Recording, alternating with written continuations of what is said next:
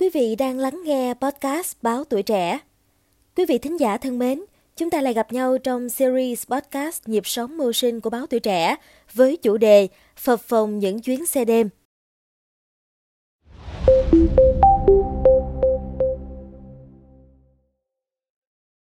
Thưa quý vị, đêm tối luôn tiềm ẩn bất trắc khó lường. Những chuyến xe đêm và đời lái xe cũng không ngoại lệ. Xe hư hỏng, trộm cướp rình mò, tài xế nghiện ngập, đặc biệt là những cơn ngủ trắng thoáng qua. Đầu ngủ mà mắt vẫn mở, tay vẫn lái, vô cùng nguy hiểm. Và trong số podcast ngày hôm nay, xin mời quý vị tiếp tục lắng nghe anh tài xế Trương Nhất Vương chia sẻ những trải nghiệm khó quên khi chạy đêm quý vị nhé. Mỗi lần chạy đêm, điều tất cả lái xe lo nhất vẫn là buồn ngủ. Tôi cũng không ngoại lệ. Trước mỗi chuyến chạy đêm, tôi thường âm thầm chuẩn bị thuốc chống buồn ngủ cho mình. Và thực tế là nhiều năm tháng lái xe, tôi gần như không biết đêm là gì. Nhưng có lẽ ông bà phù hộ nên tôi vẫn lái xe an toàn. Các lái xe khi buồn ngủ thường dừng xe rửa mặt, làm vài động tác thể dục cho tỉnh táo, rồi uống trà đậm, cà phê, bò hút, nhai kẹo cao su. Theo tôi, tất cả các thức ấy dẫu uống, nhai đến sát miệng, nhưng khi cơ thể kiệt sức thì có đổ cả thùng nước đá lên đầu vẫn ngủ gục như thường. Thuốc đặc trị buồn ngủ của tôi rất khác người. Tôi hay mua gói khô mực, khô bò hoặc là rút thịt. Có rút thịt hay bò khô thì đưa lên xe ít phiền phức vì mùi hơn. Giấu trong túi quần. Khi có dấu hiệu mệt, buồn ngủ, tôi thò tay vào xé một tí bỏ vào miệng nhâm nhi. Vị mặn mặn có chất đạm giúp cho tôi hồi phục sức khỏe và tỉnh táo. Nhưng tôi ăn để thức chứ không ăn no hay uống no, kể cả bò hút vì sẽ mau chóng buồn ngủ. Tuy nhiên dù có thuốc gì đi nữa thì khả năng sinh học con người cũng có giới hạn. Tài xế có lúc tỉnh táo thì cũng phải có thời gian ngủ nghỉ. Đừng bao giờ cố gắng chống chọi khi cơn buồn ngủ thực sự đã ập đến vì vô cùng nguy hiểm. Dân lái xe đường dài ai cũng biết cơn ngủ trắng. Đầu óc đã ngủ nhưng mắt vẫn mở và tay vẫn lái. Tới khi có còi xe ngược chiều thì mới giật mình, biết mình vừa thiếp đi. Có khi chỉ tích tắc một vài giây, nhưng đó là bao nhiêu sinh mạng con người ở phía sau tay lái và cả trước mũi xe. Rất nhiều tai nạn thảm khốc đã xảy ra vì cơn buồn ngủ trắng thoáng qua này. Tài xế may mắn thoát chết thì dù có tù tội cũng phải ân hận suốt đời, chỉ vì cố thêm chút đường mà bao sinh mạng phải mất. Còn nhớ dạo cà phê, tiêu điều trúng mùa trúng giá, nông dân Tây Nguyên mừng mà người lái xe vận tải cũng mừng. Hàng hóa dồi dào, xe vận tải tuyến Buôn Ma Thuột đi thành phố Hồ Chí Minh, đi về quay đầu liên tục. Nạn trộm cướp, rạch bạc lấy hàng hóa, nông sản những năm ấy rộ lên, khiến các bác tài còn chở theo nhiều nỗi lo lắng. Đời lái xe những năm ấy ai có thể quên các địa danh dốc cầu 20, dốc Trường Xuân, dốc Đắc Tích, những con dốc dài, quanh co, nguy hiểm. Nhiều xe không may mất phanh, mất lái khiến tài xế mất mạng, kể cả nhiều nhân tai bất ngờ trên cung đường vắng này. Xe leo dốc dài, tài xế về số 1 và rì rì bò chậm lên dốc. Chờ đêm tối, bọn trộm cướp thường ém mình trên tán cây xa ra đường, chờ xe qua là thả mình xuống. Hoặc từng tốt vài ba xe máy Mink, là một loại xe mô tô đi đường núi lầy rất là khỏe thời đó, chở hai ba tên đạo chích, tắt đèn, bám theo đuôi xe tải, chờ cơ hội leo lên thùng rạch bạc đạp hàng xuống.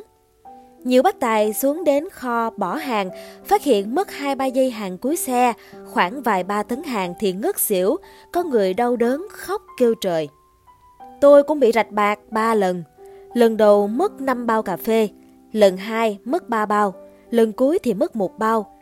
Khi đó tôi không có tiền thuê tài nên chạy một mình.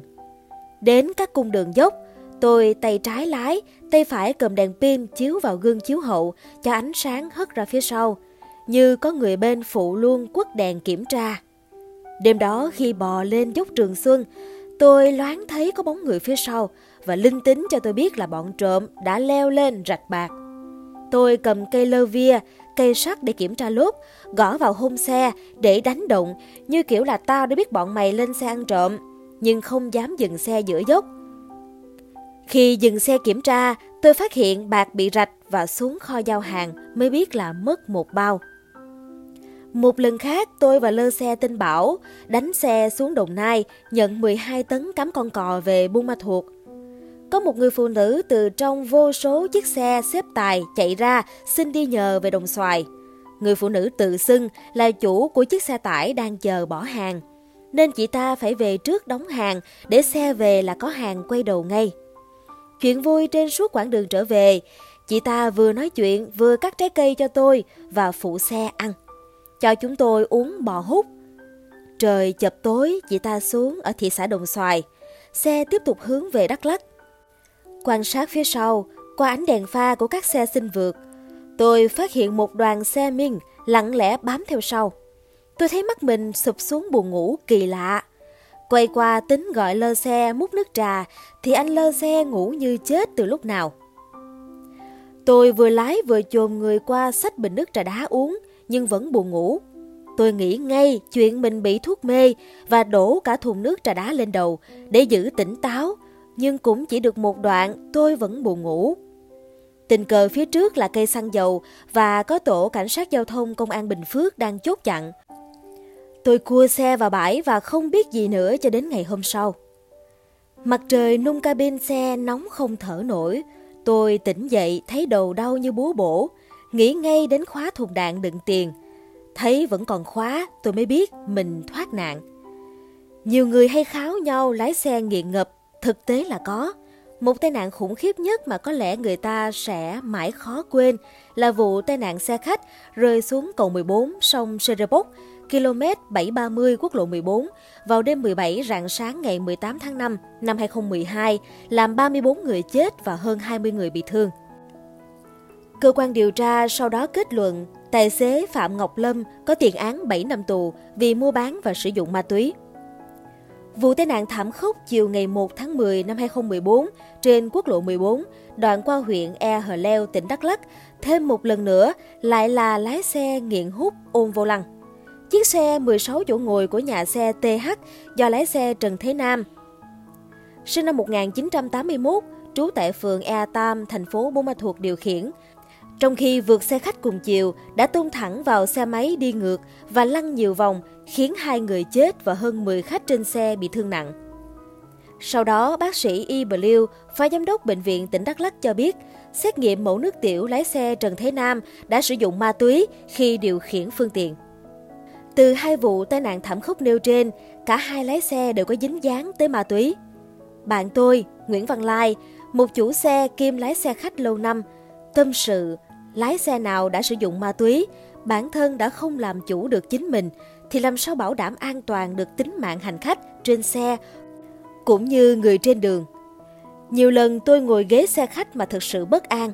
Có những tài xế cẩn thận, luôn bình tĩnh, nhường nhịn để đi đúng phần đường mình an toàn. Nhưng cũng có những tài xế háo thắng, cẩu thả, sẵn sàng vượt ẩu như muốn đua, muốn đấu cùng xe khác, bất chấp bao sinh mạng. Có lần tôi đi xe khách từ Điện Biên qua Lào Cai, vô tình lên gặp phải một tài xế trẻ cứ mở miệng là văn tục và chửi bới cả các xe khác. Dù chỉ mỗi khách xe mình phải nghe. Xe lên cung đèo ô quy hồ nguy hiểm, anh ta vẫn đua với một chiếc xe khách khác, thậm chí có lúc vượt qua được còn thắng gấp ngay trước mũi xe kia như thử độ lì của nhau. Về đến bến Lào Cai, tôi mới tin là mình còn sống.